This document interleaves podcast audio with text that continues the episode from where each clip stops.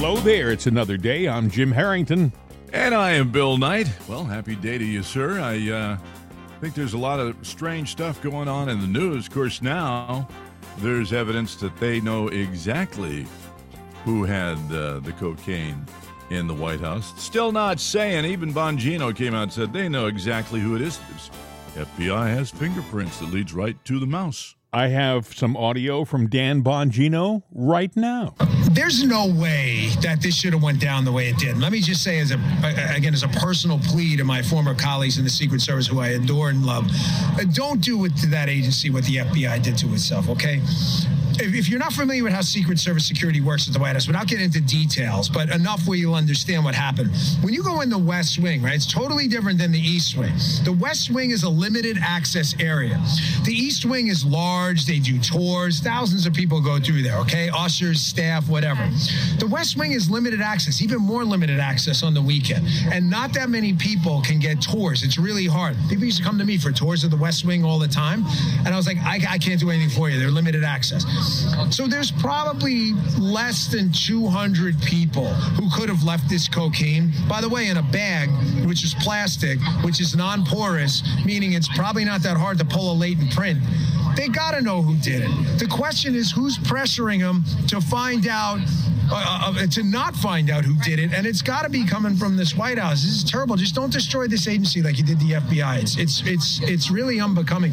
And one more thing. A lot of my former colleagues in the Secret Service who retired, they are absolutely furious about this. Really? Oh, yeah. I tell you, I got 50 emails, communications, texts from people. This is embarrassing, humiliating. These are good guys, man. Guys who've worked for Obama and Bush. You know, they're nonpartisan guys. Most of them aren't even political. This is embarrassing. They know exactly who it was. Wow. So do these people want it to come out that it was probably Hunter Biden? Yeah. Well, you know, the question is it Hunter or one of his friends? But, like, here's the thing. So I'm in the Secret Service 12 years, you know, a good amount of time. We never had this problem. So nobody by Occam's razor, right? The process of deduction, keep things simple, keep it simple, stupid, Occam's razor. Right? You got this guy. We never found coke in there before. You got a dude who's doing coke on tape, who's got a reputation of being a cokehead. He's living in the White House. He's there on Friday. The coke's found on Sunday, and everybody's like, gosh, who could it be? I mean, this is like, it reminds me of that Jon Stewart bit with the COVID lab with Stephen Colbert. Like, I don't know. What could have done it? Your card says the Wuhan coronavirus lab. Like, who could have done it? This is one of those crazy stories where you just, again, you're begging them, like, please don't do this. It's so, you're going to destroy faith in this elite agency. Remember, the Secret Service motto is worthy of trust and confidence. That's literally their motto. Don't do this. They know who did this. It is probably him or someone in his small circle of people. They know who it was. Get the job done. Do the right thing. And just move on. I know it's going to be tough politically, but you got to have some guts here. Worthy of trust and confidence. And I like what he says. A lot of his friends in the Secret Service are calling him, and they're ticked off. They can't believe that the uppity-ups are doing this. Well, maybe the White House wants to build distrust in that agency, too. Maybe the whole thing is to take down the whole system. I don't know. It doesn't make sense to me. And like he said, and everybody knows it, Hunter is a known drug addict. And then, you find drugs where he was. It's got to be him or his dealer or somebody, but most likely it's him. You know, we're a laughing stock around the world. They want the U.S. citizens to just forget about it and move on. But people around the world are laughing at us. Case in point, in Australia, Sky News Australia, they were laughing about the cocaine in the White House thing. Listen. We're going to go to the White House. Every time you think that the Biden administration can't get any more embarrassing, it's like they turn around and say, hold my beer, which, of course, is always Bud Light. In this week's episode of Biden Blunders, cocaine has been found in the official residence of the White House. Now, the Secret Service are investigating how the cocaine got there. I wonder what it was, Liz. Do you reckon it came from a wet market in Wuhan? Do you reckon it was left there by a bat? The Wall Street Journal film critic Kyle Smith said said 357 former intelligence chiefs signed open letter blaming the Russians for cocaine in the White House library. I love this headline in The Australian because everyone's laughing at this now. The headline in The Australian said, snorts of derision as cocaine found in the White House, with a picture of who? Hunter Biden. Well, he did leave just 2 days ago, so we all know who he was there and what was happening. This gives new meaning to the White House powder room, Liz. I tell you what, though, it's just another example of the decay of the West and another reason for America's enemies to laugh at them. You know, Hunter Biden on the 4th of July was out on the balcony with Jill and Joe, and you probably have seen it, the picture where he's wiping his nose. Yeah, he's wiping his nose, and Jill looks so ticked off. Jill looks so angry at somebody. I think it was Hunter for going out there stoned. You know, the guy has got 13 rehab visits since 2003. He's not, you know, you don't rehab, whether you're an alcoholic or a drug addict. You don't do it unless you want to. And even if you want to, it doesn't mean you can. Yeah. You know, that's the problem. And then if they do, they're going to have to use heavy drugs on you, and you're going to go from one addiction to another addiction. I mean, it's a flaw. In the meantime, and I don't understand this, instead of Biden taking on the responsibility of fixing his own family, trying to rescue his only surviving son, you know, he's more concerned with running for re-election again. He has put it out of his mind. Now, maybe it's because apples don't fall far from the tree, and maybe Joe's got issues, too, that we don't know about. I'm just saying, you know, even President Trump made the statement about how it appears Joe has Joe's using something to lift him up when he's in his placid condition, you know, when he's kind of out of it. So, and he implied that the cocaine might have been Joe's and not Hunter's, but who knows? I think the Secret Service knows, but whether we find out is beyond me. I thought, by the way, these organizations like the Secret Service, they weren't responsible to the president. They were responsible to the American people for the protection. They were protecting the presidency for us, not for the president. They were doing. Well, that has changed. Yeah, that's true. I thought the FBI worked for us, but that has changed. They don't. Yeah. Hey, you pointed something out to me just before the show started. Oh, the AI. Yeah. Yeah. Tell me about that. Okay. Apparently, there's a PAC, a right-wing political PAC, and they've got millions upon millions of dollars that they're dumping into the campaign. You go, well, that's great. Well, they're trying to destroy Trump. Now, they're doing it for a lady in Iowa, but they're also going to do it for DeSantis. And they have an AI voice that what they did is they have a phone call, a secret phone call of Donald Trump. But it's not Donald Trump. He never said that. It wasn't him. Now, I can tell AI voices, and you can too when you hear it here. But imagine with it all produced, you're going to hear the commercial. That you're driving in the radio, you got it turned down, you're sitting there doing stuff. So that, whatever it is that they say, gets planted into your brain. You know, now that makes me question, and you see all the memes out there now of the AI voices for, Obama, Hillary, Trump, and Biden saying stupid stuff. So now that should pull into question every damn piece of audio. We have a secret found recording. Well, you can't trust anything anymore, and, well, you got the spot. Okay. Kim Reynolds is a conservative champion. She signed the heartbeat bill and stands up for Iowans every day. So why is Donald Trump attacking her? I opened up the governor position for Kim Reynolds, and when she fell behind, I endorsed her, did big rallies, and she won. Now she wants to remain neutral. I don't invite her to events. Trump should fight Democrats, not Republicans. What happened to Donald Trump? Never Back Down is responsible for the content of this advertising. That's obscene. They present that like it's an actual piece of audio with Donald Trump talking, and it isn't. No, it's not. Now, they could have tweaked that voice. You know, when you end a phrase, you end on a down note or a high note, depending on what you're talking about. There's a certain space between one sentence to the other sentence. You know, there was a little tweaking to do, but it was close.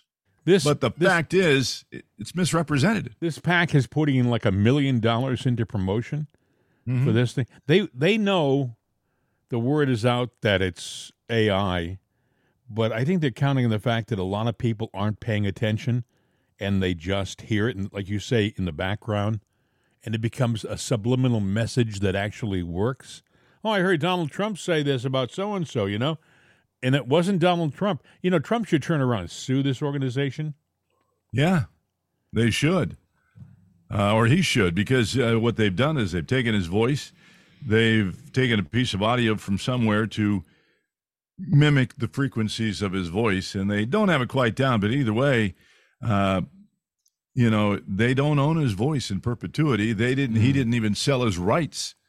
You know, they'll say, well, they took it from, you know, public domain audio out there. That might be their way of hiding around it. This strike that we're watching right now, both strikes, the Writers Guild and the Screen Actors and Actors Union, they're all about AI. Think about this, folks.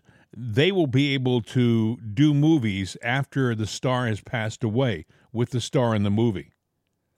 I mean, if you watch this new Indiana Jones movie with Harrison Ford, there's a lot of Harrison Ford that is all computer. And you be otherwise, I mean, he'd be the most athletic octogenarian out there. I think he's 77 in real life. Yeah.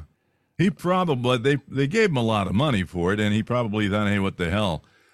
Can't take it with me. You give me enough. I'm not going to be around for you. You know, if you want to have that image, great.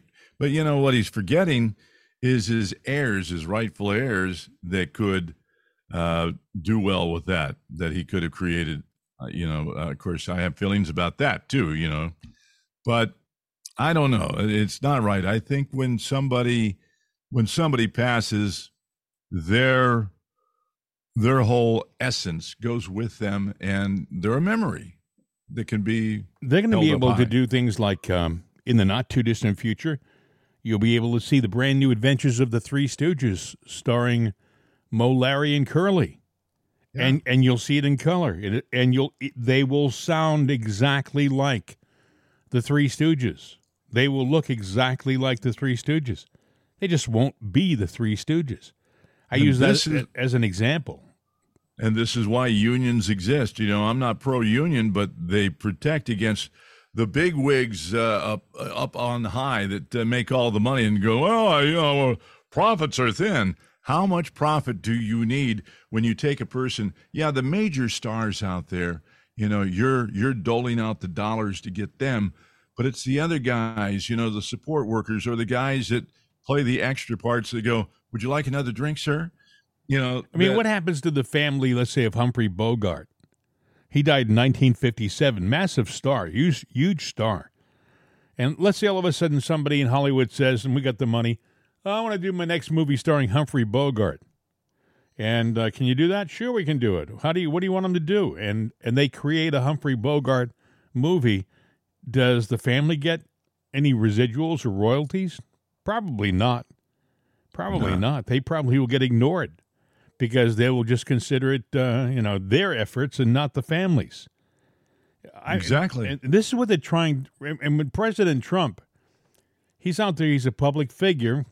He speaks every day to a lot of people, a lot of audio out there. All you have to do is take a good enough sample of him talking, feed it into a computer, write the script that you want him to say, and give the computer a few minutes to put it together, and you'll have the audio. To the races. Yep. Yeah.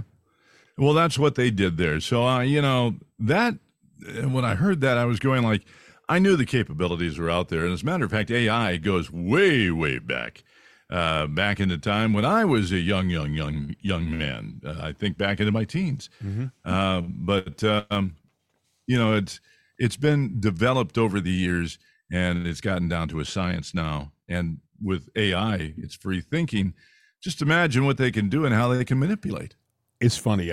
I just saw a movie a couple of days ago, Sunday, that I hadn't seen since it came out.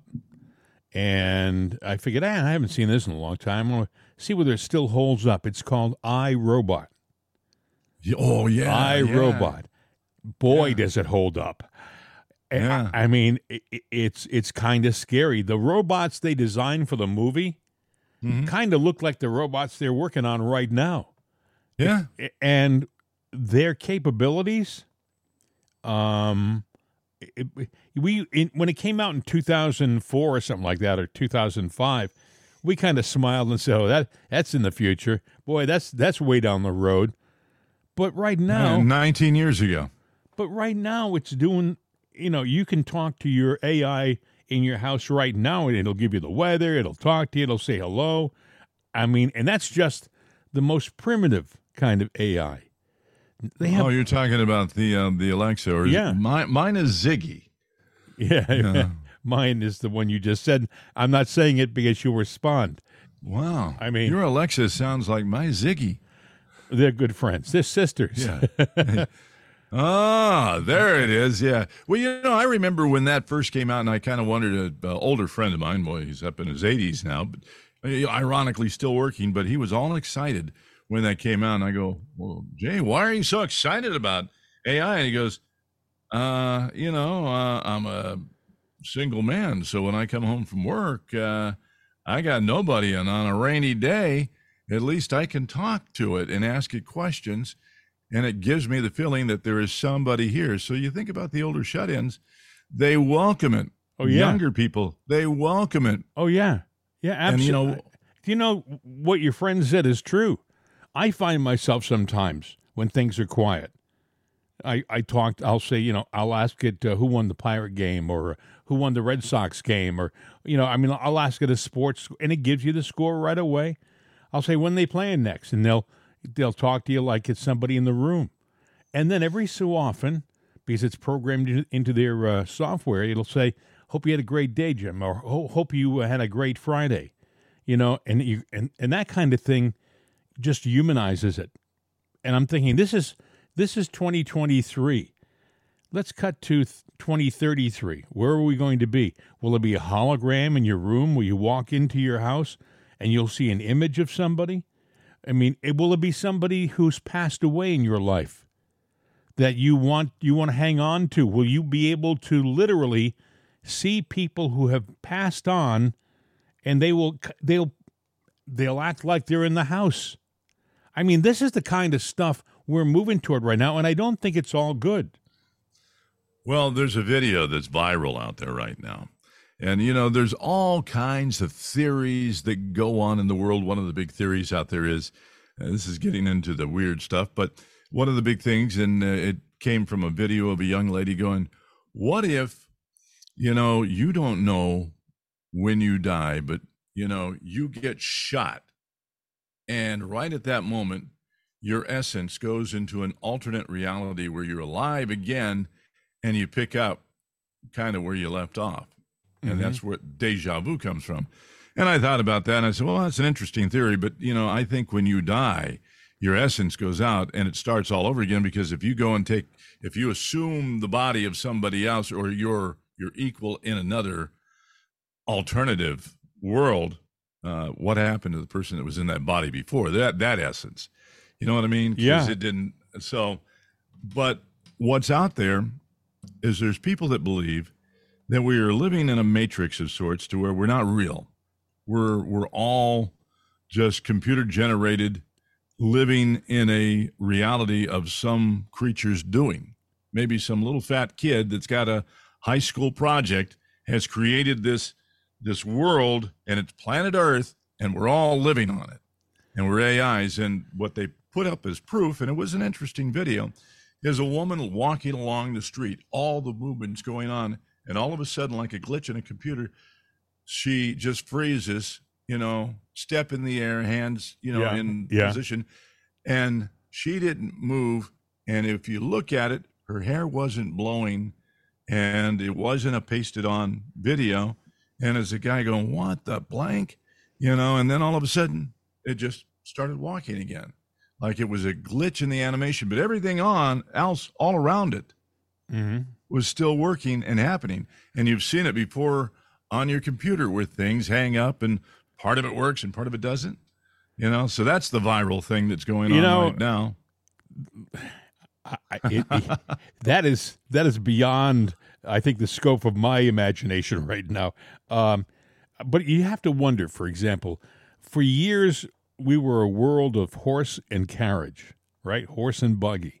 Yeah. And then when you look at the whole world and all of our history, in the snap of a finger, we went from horse and buggy to cars, to airplanes, biplanes, to propeller-driven planes, to jet airplanes, to rocket ships. We have gone to computers. We've actually gone from from the telegraph to the radio to TV to the computer, and God knows where we're going. And that's all been in a matter of like 130 years. That is a ridiculously small amount of time compared to the history of the world, 130, 140 years. And you got to wonder whether there's something bigger going on that we don't know about. Some people will, and this is getting way off, but some people will say, well, that's the alien influence. If you watch, there's a TV show on History Channel called Ancient Aliens, and the whole premise is that there are other beings out there, and they've had an influence on us. And maybe it's true. I don't know. Maybe the government knows stuff that we don't know. I think there's a good chance of that. But I do know that we made some progress at a breakneck speed with regard to computers and the like. I mean, think about it. When you were a young person, maybe back in the 70s, computers came out. You were excited about a Texas Instrument 99, and that was the most simplistic computer that was out there. But it was something you could buy for your house and your kids. And then Commodore came along, and IBM came along with their home computers that were DOS based, and you thought, boy, it can't get any better than this. And then before you know it, we were into Windows and all these other things. And now look at your computers. Your cell phone has more power than the Pentagon computer system of 1950. The entire Pentagon computer system, which took up buildings in 1950, you hold a more powerful system in your hand when you make a phone call. And we are at a breakneck speed changing things, but the thing I worry about is, are we racing towards doom? Case in point, look at this war in the Ukraine. This war in the Ukraine, first of all, folks, I don't believe we're getting the truth from our side. We're being told constantly, over and over again, that the Ukrainians have the upper hand. I want to play a cut for you. This is a guy, all right. This is an Irish soldier. An Irish mercenary, okay? He went over to the Ukraine 17 or 18 months ago to fight for the Ukrainians. He was out on the front line for the whole time. Now, you're going to hear it's audio from a video cut, so occasionally you hear some sound effects and gunfire, and it may not make sense. Hang in there because the description carries the story. His description carries the story. This is a guy who just left the front line like a week ago. They left the front in the dead of night with little fanfare on departure. A pair of foreign fighters who had taken up the Ukrainian cause. Hundreds, if not thousands, of international combatants have come to Ukraine's aid, much like the leaders of NATO, pledging support at the summit in Lithuania. But this small group has had enough. The train will take them home. The past few weeks on the Eastern Front have been the final straw. Ukraine's counteroffensive has struggled to achieve its objectives. We're stuck! As the Russians deploy mass artillery and minefields to slow the Ukrainians down. Who's out there yelling?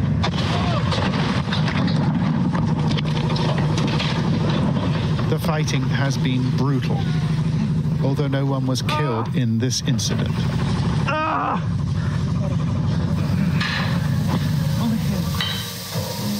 For the foreign fighters, there is a refuge near the front. A modest house in eastern Ukraine where the door is always open. And we met an Irishman there, a heavy machine gunner, who's been fighting in Ukraine for the past 17 months. What is it like right now on the front line, the 0 point? Zero on zero line, it's horror. It's horror. There is just, it's a genocide. It's slaughter. There is just people dead everywhere. Like Russians dead, Ukrainian people dead, Ukrainian soldiers dead, just left there. Just left there, and I don't know why.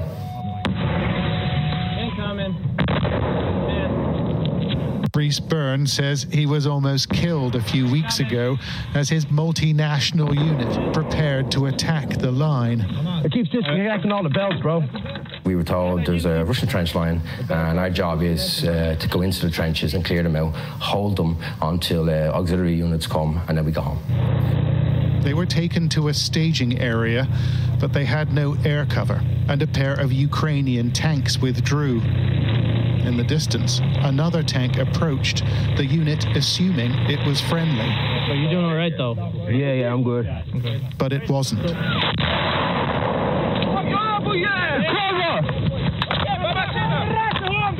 Soldiers took cover in the woods, hoping that assistance would arrive. Any station, this is Bravo. Can anybody hear me? Can anybody read me? Go, go, go, go! As the light fell, a Ukrainian truck pulled up, and the survivors scrambled in the back.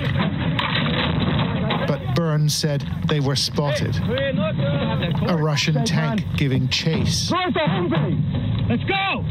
Now we have the tank literally coming out, starting to chase us. And that's terrifying. When you see a big T-72 coming for you and you're in a Humvee pickup, yeah, it's like a hot knife through butter. You're finished. So again, all of us are screaming, drive the Humvee, drive the Humvee. I was going mental.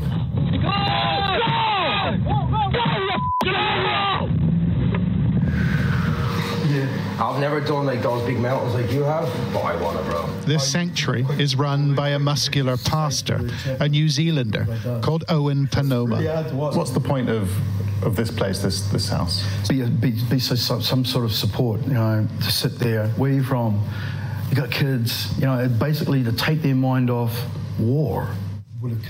No one is pressured to communicate, but the trauma will often make itself known. They sleep talk. They scream. Night time, you come out, go to the toilet, think, oh, it's all right, and the guys wake up. You know, they don't realise that what they're doing. They may not be aware of what they're actually doing because it's quiet here. Out there, it's not. Byrne and a fellow fighter raced to make their train, with the past quickly stuffed in their rucksacks. But they can't leave it all behind. It's the only ticket I have, pal. It's the ticket you have. These men have spent months on the edge. This will become a memory from me, yeah? That's all it'll be, just a memory that I'll try push behind, that I hopefully forget. I genuinely hope I forget it, but I know it'll haunt me, it'll come back. As NATO pledges arms, these men are pulling out, although their departure was delayed when the pair bought the wrong tickets. Turns out it was harder to leave than they thought. John Sparks, Sky News in eastern Ukraine. I mean, these are guys who are fighting or have been fighting on the front lines for a year and a half. And they were asked, you know, how was it? He said bodies, Russian bodies, Ukrainian soldiers, Russian soldiers, citizens. And he said they're just laying on the ground out there. I don't know why. That's what he said. And amazing. And we're being told, I got another cut here. I don't know whether we have time. It's from NBC News. And they are spilling the propaganda to us. We're being told the Ukrainians are winning. Well, I have a theory behind all of that. You know, the question is, though, what is war? What is war? Is it because we declared war? Or is it the fighting that's going on right now we get involved because people don't want to go to war, but we might want to sit there? What do we gain by being in a war or a conflict? Well, I mean, you know, we spent a number of years fighting the Vietnam War, and that wasn't a war. Yeah, it was an undeclared war. Because we don't want to go to war. People don't want to go to war. But if we're in a conflict and we give ourselves a cause to be there, then the people are for it. And then, you know, well, if we don't win this, we're gonna go to war, you know. So people give more money. So we're supporting a cause that is satisfying something of the politicians and the money people. What is it? Well, obviously, when you get the war machine going, somebody's making money from all the artillery, all the weapons, and everything that's used, and politicians' pockets are being lined. Well, I mean, I think the Korean War was a police action too. Yeah, it's Washington's way. We make money off of war. Listen to this. This is one of the heads of NATO. He's a military head of NATO. His name is Rob Bauer. And he's talking about the idea of all of the NATO countries getting involved in this war. This is what they want to do, folks. And by the way, he's asked at one point, what about nuclear weapons?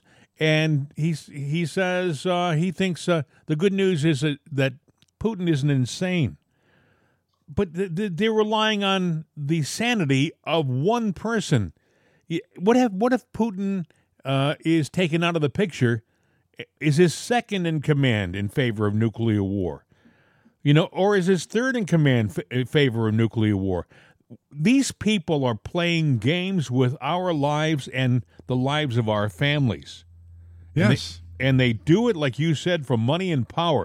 I want you to play this. This is Rob Bauer. It's only a minute and a half. They have shown us in a document, it was a concept treaty text in December 21. They sent us a text which basically said we had to go back to the pre-1997 situation, and that's what they're aiming for. That's their strategic objective. But you don't believe that it's only about to... No, it is about turning back to the old Soviet Union. Many nations in NATO thought for decades that we were owning the timelines. We were the ones that decided to go to Afghanistan, to go to Iraq. It was a decision from NATO, from the NATO nations. And so we owned the timelines. We were saying, when are we going, with how many troops, for how long, etc. Now, we are facing a threat, which is Russia, that is coming to us uninvited at a moment of their choosing. So we have to be much more ready. We have no time to prepare, because it is up to them when they come. We are ready to a direct confrontation with Russia. We are. Are we ready for nuclear war? And do you believe in that possibility? I think Vladimir Putin is not insane, so that's the good news. He has ideas that are not our ideas, but he's not insane. So he's still a rational person. And I think that is important with regard to the use of nuclear weapons. Well, I think it's extremely important that we all continue to agree on the fact that a nuclear war should not be fought and can never be won. You know, isn't it amazing how these old politicians are so easy to commit the lives of your young people? I mean, it's been that way throughout history. You know, people who have nothing to lose have no problem losing yours. Right. You know, Putin may not be insane, but I'm not worried so much about his sanity. I'm worried about some people in D.C., their sanity. And we can go from the top of the food chain there all the way down. Yeah, I don't understand why we aren't into a peace negotiation right now in the Ukraine. First of all, like Trump said, we never should have gotten into that war. No, we shouldn't have. And he says that he believes that it wouldn't happen if he had been still in the Oval Office. And I do think that they look at Biden and see nothing but weakness. Nothing but weakness. On the world stage, people look at Biden and they laugh, you know, so that makes your enemies stronger. Yeah. Anyway, I want to play another cut. This is from NBC. This is another longer piece. We're staying with the Ukraine for another segment here. Talking about the Ukrainian troops killing Russians. How, again, this is our media trying to point out all the successes the Ukrainians are having. You just heard from somebody who was on the front line who was saying, we're getting our fannies kicked. You know, all these stories have one purpose: to keep us supporting this effort. Not a war. No, it's not a war, but it is an effort that for the good guys, and we're the good guys. Yeah, this is sure we are. NBC News. Now to Ukraine's ongoing counteroffensive against Russia, the intense fighting leading to small gains for Ukrainians as more troops train to take on those Russian forces. NBC's Raf Sanchez is in Kharkiv as Ukrainian special forces start to fight trench by trench. And a warning, this video may be disturbing. Tonight, Ukrainian forces releasing this footage of close quarters combat. Commandos in intense gun battles, trench by trench, shooting Russian soldiers. The video blurred because of its graphic nature. 2 weeks in, Ukraine's counteroffensive is gaining ground, but slowly and at a cost. This assault with tanks and self-destructing drones leading to the liberation of a hamlet in Zaporizhia. Ukraine's flag raised for the first time since it fell under Russian occupation more than a year ago. But right now, progress is being measured in small villages, not cities. Russian forces are dug in and bringing their superior air power to the fight. Ukrainian troops also advancing through fields of Russian landmines like this. But Ukraine has a new tool in its arsenal, and it comes from the U.S. These troops are simulating loading up onto an American-made MRAP. This is a mine-resistant vehicle supplied by the United States, and it's designed to protect Ukrainian troops as they pass through waves of Russian minefields. Each vehicle weighs 14 tons, and the U.S. has given Ukraine more than 500 of them since the start of the war. And though this driver hasn't had American training, he used Google to fill in the blanks. We searched for about 5 days to find the air conditioning, he says. These troops are from the Hurricane Brigade of Ukraine's National Guard. They're a mixture of combat veterans and new recruits, and they're practicing the kind of trench warfare they'll face when they join the counteroffensive. Are these men ready to fight for real in the East? Yes, they're ready to some extent, he says. They've gone through almost 4 weeks of training and still have a little more to go. This officer, codenamed Genie, is one of the unit's veterans. Before the war, you were helping people learn English, and now you're fighting full-time. Yeah. Did you ever imagine this would be your life? No, I never dreamed of it, you know, in this way. But in 2014, it was obvious. I cannot stay away from this. Do you feel that there will ever be peace here? Yes, of course, when we're going to kill all Russians. When you win? Yes. How long do you think that will take? It doesn't matter how long it will take. We need to stop them. Ordinary people taking up arms and determined to fight for as long as it takes. And Raf Sanchez joins us now from Kharkiv, Ukraine. Raf, we go back to the big picture here. How concerned are the people there in Ukraine, where you are, about, you know, sort of the slow progress of this counteroffensive? Yeah, Aaron. Well, publicly, Ukrainian officials are putting a brave face on this. President Zelensky said earlier tonight that whether it's sooner or whether it's later, the blue and yellow flag of Ukraine is once again going to be flying all over the south and the east of this country. It is also worth saying that at this point, 2 weeks or so into this offensive. It is just too early to judge whether it has been a success or a failure. And that's because we've yet to see the Ukrainians mount an all-out assault on one part of the Russian lines and really kind of push all their chips to the middle of the table. Aaron. And Raf, I understand, too, that Ukraine says it hit several Russian ammunition depots. What can you tell us about that?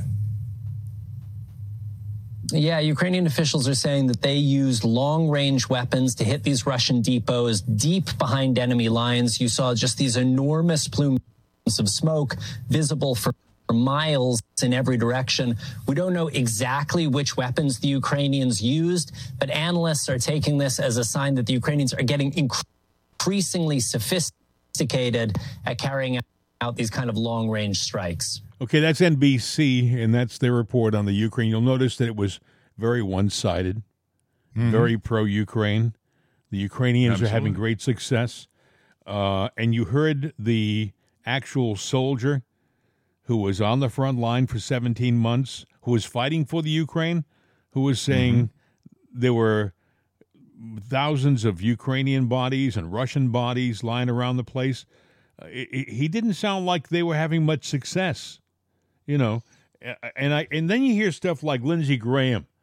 Lindsey Graham hasn't seen a war that he doesn't love, and there must be something behind this that we can't see, something in the darkness that he. Otherwise, why would he be so enthusiastic when he says things like this to Zelensky? Free or die.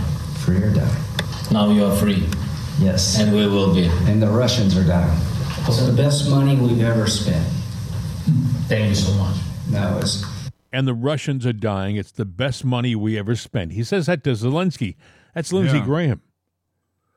Yeah. How do you feel if you're a Russian and hearing that? Oh, inspired. That's what you know, to carry on the fight. Yeah. By the way, there are a lot of Russians in the United States. When I say that, I mean not direct from the Soviet Union, but they were born here. I have Russian German blood in me. So when I hear that, I'm going like, oh, that's nice. You want to kill me. You know, that's what I think, you know. I hesitate to say this because people get ticked off, but the Ukrainians essentially are cousins to the Russians. Yeah. They talk about it like they're from a distant planet, but for the longest time, the Ukraine was part of the Soviet Union, and they shared a common government and a common history in a lot of ways. And they have kinfolk on each side of the line there. Just like, you know, you had East and West Germany, you know, when they had the wall up, you know, there was still, they were one at one time. So we're being sold a bill of goods, I think. We're being told that the Ukrainians are getting the upper hand, that we're winning. I think they do this because the Americans like to be on the side of winners. We don't want to be on the side of people who are losing, right? Right. So you're not going to put money into a losing cause. But if you're winning and you just need a few more dollars to make it work, well, that's a different story. We're all in. Yep. And that's exactly what I think these people are doing to us. I don't think we're winning. I think it has been, I don't understand, and I don't think I'll ever understand why we are there. Why are we in the Ukraine? People can't find the country on the map. Well, I mean, there's money involved for us. That's the only reason I can see why we're there. We just found a cause and a place to get rid of our old munitions so that we can buy new. And keep that industry going. You know, we're at a point right now. We've said this before, but we are low on our own supplies in this country. We're short on bullets, artillery shells.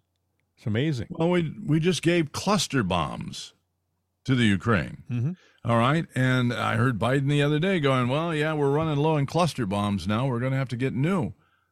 Well, why'd we give them up in the first place? You know, we just hear that in that report, they talked about us sending over these heavy armored trucks that are made to be driven through minefields. They're so well built and so strong that they can drive over a mine. It can explode under the truck, and it will just keep going. with the soldiers. That's what the strength of this truck is. You know, mm-hmm. these trucks have got to cost a lot of money, $500,000 maybe per truck, and we send over, what did he say, 13 trucks or 15 trucks? Yeah. The armament on that thing has got, I mean, the steel that's in that thing to protect it. Amazing. And it's meant to carry a whole bunch of soldiers. And so it's a big truck. It's everything they talk about is costing you and I something, our tax dollars. You know, Biden said yesterday, I don't know that you heard this, he's really dedicated to building a new 21st century railroad system in our country. With what, Joe? You're spending all of our money. You're sending it over to foreign countries. You know, talk is cheap. Say what you want, but if you really meant that, you would have done it 2 years ago. Are we ever going to be able to pay off the debt? Oh no, that's something, Bill, that our grandkids and our great-grandkids will never see done in their lifetime, thanks to these people. I mean, at some point, money becomes an insignificant factor in the world. Because if we can't pay it back... Boy, if it's insignificant, they sure like getting their hands on it, don't they? Well, yeah, they sure want to get their hands on it. So, you know, you got to wonder how this is all going to play out. Because, you know, seem to be getting richer. The cost is going up. People seem to be getting richer. Certain people seem to be getting richer. Not everybody, because the narrative that comes out of the White House is total BS. That we've created so many jobs, the economy is going way up, and everything that they say is not really true. You know, that I meant to ask you that Rob Bauer, the chairman of the NATO Military Committee, who was talking, the guy who said, fortunately, you know, Putin is not insane. That scares me because it says to me they really haven't truly considered the reality of a nuclear war. They're just sort of counting on the fact that Putin's not nuts. We can go to war with Russia, and they won't use any nuclear weapons. You know, they may not use the big ones, but if they use the tactical ones, will that be enough to start a nuclear war throughout the world? Well, at some point in time, you are backed into a corner. There's no way of winning, but you have the Hail Mary. You have the nuke. Oh, boy. If you're going to lose anyway... Even a rational man will sit there and say, the hell you're going to, boom, there it goes. Nobody wins. So what you're saying is this war with Russia, we can't win. No, you can't win it because if put yourself in Putin's place. All right. So it's not going well and you're going to lose. Your country's going to lose. So what are you going to do to keep them from losing, to keep yourself from losing? You're going to play that one card that everybody says, well, because we hold that card, nobody is going to do it. The hell you're not. So all of these great military minds in the Pentagon and the Department of Defense, they all know this. Nothing. They all know this, and they're still doing what they're doing.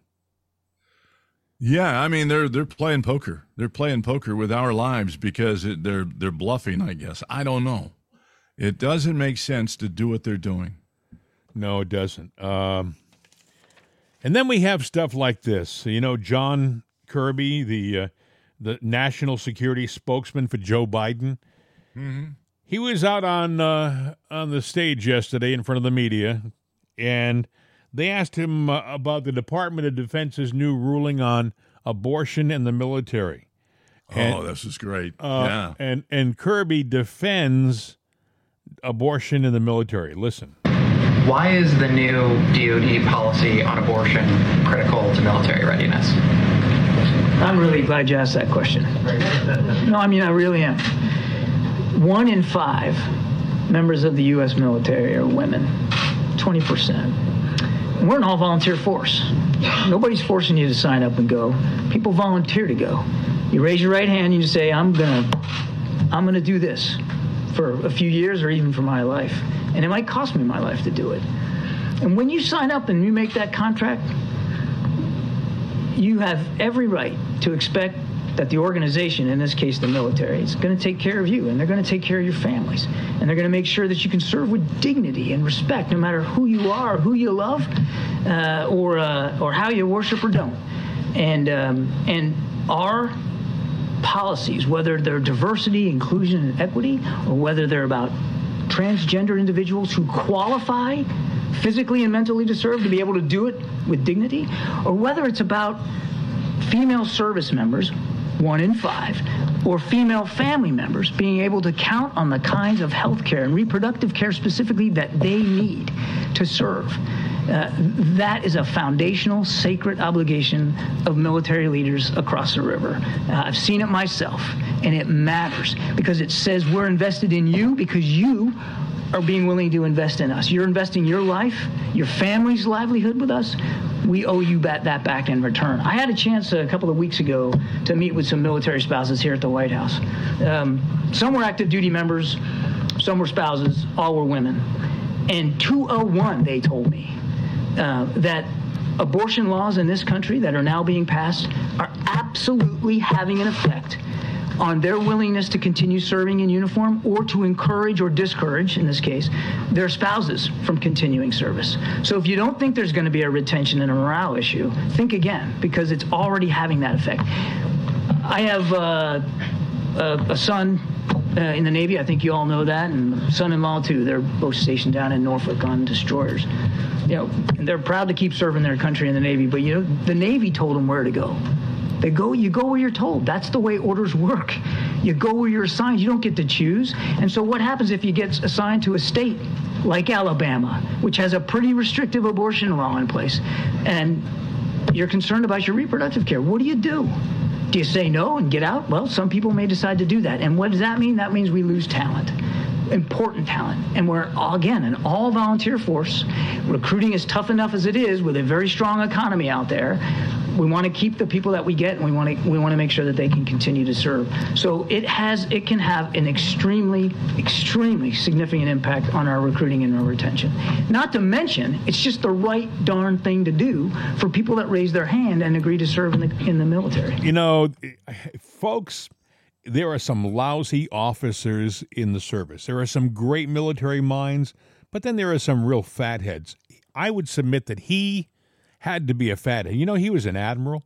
He was an admiral in the Navy. Yeah. And for him to say what he's saying there, that, you know, these people, you know, they have these abortion values, and they have this value and this woke value. But if they go to a state that doesn't support that, well, they don't want to be in the military. Aaron. Well, what about the people that have, you know, certain values and, you know, the non-woke value that they have? And well, that's, you know, meaningless to these guys, Bill. That means nothing, you know. Well, then, okay, then who the hell, you know what? You know, we always say, if you don't like it, get out. What's the bigger crowd? Because we can take a line and draw it right down the middle of this country and see, you know, what's what. You know, maybe it's time for the divide. Maybe it is time to sit there and say, you woke liberal so-and-sos, that is your side over there. Keep your feet out, you know, of our side. You're not welcome. That guy's name is John Kirby. And yeah. I would venture to say Kirby is what, Irish? And he's probably Catholic. I mean, maybe not. Not every Kirby is Catholic, but there's a good possibility he is. But this is the typical woke thing. It's politics above religion. The left, I mean, look at Biden. Biden definitely is Catholic, right? And there's never been a more pro-choice president out there. He hasn't seen a baby that he doesn't want to abort. This guy is amazing. And then he tells everybody he's a practicing Catholic. Well, you need more practice, pal, because you sure as hell aren't doing a good job. That's just my own humble opinion, but I mean, I listen to Kirby talking, and he's so he's talking about the military. We're going to lose talent if we have people leave because of an abortion issue. How about the life you're going to take? Is that meaningless to you, John? I mean, the fact that you are taking a life to keep that, quote, talent in the military is all you're concerned with? Mm-hmm. I mean, listen, I think that it's a empty, vacuous argument on his part, and that's, again, that's my opinion. I have a lot of compassion for people who are with an unexpected child. I think there are options. If you can't take care of the child, there are people who want that child, and I don't think it should be killed. That's just my opinion. I don't think the answer is to kill it. And if you have made that unfortunate decision and it's been the wrong decision, I don't believe that. And you're sorry, you're repentant. I do believe that God still loves you too. Everybody makes mistakes. It's the person who keeps making the mistake that has the problem. You know, there's some people out there who wear that as a badge of honor. I had an abortion and I liked it. You know, I've seen women with those T-shirts. Oh, yeah. Well, look you have the people who go, I've had 13 abortions. Yeah. Then you are an immoral person. I'm not saying, you know, that you can't have your sexuality. I guess that's the way that I'll put it. But you have to have some responsibility, too, with the creation and destruction of life. And apparently, on the left, life has no meaning. It period. Doesn't. Yeah. Anyway, you heard John Kirby. He's a big pro-abortion guy saying it's so right for the military to be able to offer abortions to its servicemen and women. I just think it's a huge... By the way, this whole woke thing in the military, it's just killing us as a fighting force. It is. He says people are leaving because of abortions. No, they're leaving because of your woke policies. That's why they're leaving.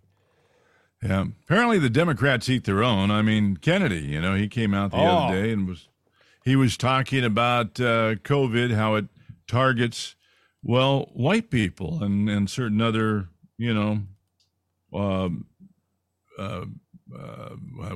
the word I'm saying for whatever your origin and people of origin, nationalities, nationalities. That's the word. Ethnicities. That's what I was looking for. I went blank again. My computer. It was working fine, but my printer was out, so I don't have anything in front of me. It's all in my mind. But Bill, anyway. Listen carefully. I have a minute and 45 seconds. We tried to play it yesterday. It's been cleaned up a little bit, but I want to play RFK, and I want you to listen carefully. He's in a room. And then we'll tell you what the left is doing. Yep. And we need to talk about bioweapons. I know a lot now about bioweapons because I've been doing a book on it for the past 2.5 years, and and you know, the technology that we now have to develop these we've put hundreds of millions of dollars into ethnically targeted microbes. The Chinese have done the same thing. In fact, COVID-19, there's an argument that it is ethnically targeted. COVID-19 attacks certain races disproportionately. The races that are most immune to COVID-19 are because of the structure of the genetic structure, genetic differentials among different races of the receptors of the ACE2 receptor. COVID-19 is targeted to attack Caucasians and black people. The people who are most immune are Ashkenazi Jews and Chinese. But we don't know whether it was deliberately targeted that or not. But there are papers out there that show the racial and ethnic differential and impact to that. We do know that the Chinese are spending hundreds of millions of dollars developing ethnic bioweapons, and we are developing ethnic bioweapons. That's what all those labs in the Ukraine are about. They're collecting Russian DNA. They're collecting Chinese DNA so that we can target people. So what happened is the media hopped on that. They clipped the audio, a little bit of it. Yeah. And they made it so that it fit their story. You can continue with the... Yeah, well, CBS was doing it, but now they're shunning him for his fake narrative. Like, that's not happening. That's never happened. And he's just a bad guy all the way around. You know, I got to wonder if he's going to stay affiliated with the Democrats, because they're getting ready to publicly hang this guy. Kennedy. The New York Post was the first. By the way, he was speaking in a closed room. It was supposed to be off the record. He thought it was off the record. He's sitting around having dinner with some people, and there was a reporter in the other end of the room. That's why it sounded so hollow, the audio, who had his phone recorder on. I guess he was recording the whole conversation. And essentially what he said was, is that he thinks there's a case to be made that COVID was a bioweapon and that it was designed genetically to be more effective with people who were either black or white, as opposed to Ashkenazi Jewish and Chinese. They were the least affected. And they made it sound like that he was being anti-Semitic. When they played the clip, they talked about him being anti-Semitic. He wasn't being anti-Semitic. It was actually the article he was talking about came from a journal of medicine, and he was talking about the facts that came from a place that was well respected, not some crackpot website somewhere. So it's a well-founded theory or question. Yes, exactly. And the media, like Bill said, is trying to destroy Robert F. Kennedy Jr. Now you have to ask yourself, wait a second. He's a Democrat. Why are they killing this Democrat off?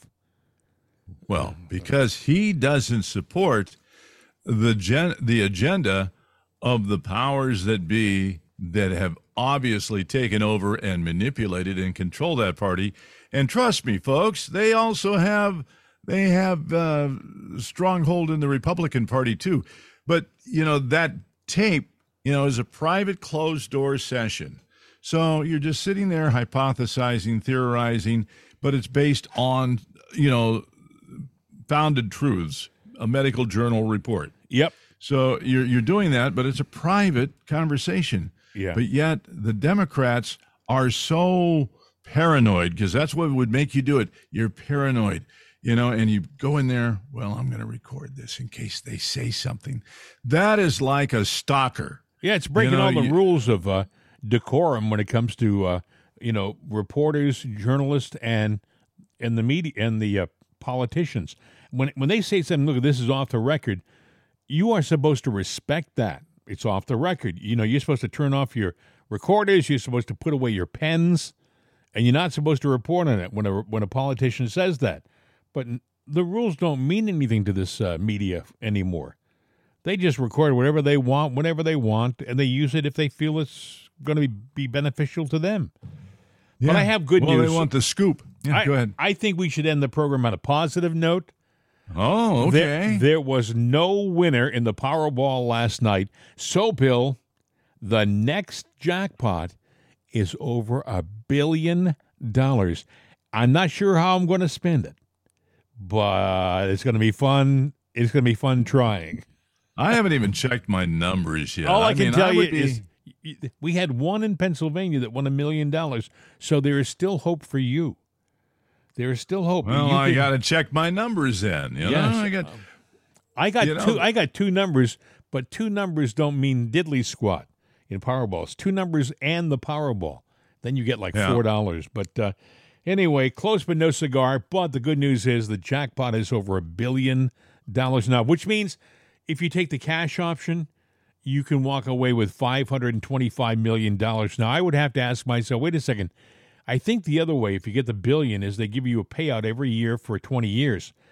So I'm thinking, well, maybe an accountant will tell me when it's this high, the logical thing to do is take the 20-year payout.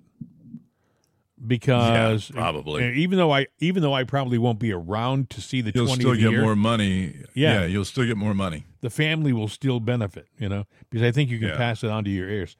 Anyway, my friend, there is hope. You still may be a rich man. I may be sitting across from a millionaire right now. I doubt it. Hey, my friend, that is about it. Do you want to end with your signature ending? Well, you have to warm up. Do you have to gargle with anything? Well, let me take a sip of coffee. You want to gargle or something? That's good. Okay, here's this. Here comes the wind-up. Did you vibrate your cricoid? All right. Hasta la vista, baby. I'm out of here. Well done. Thank you.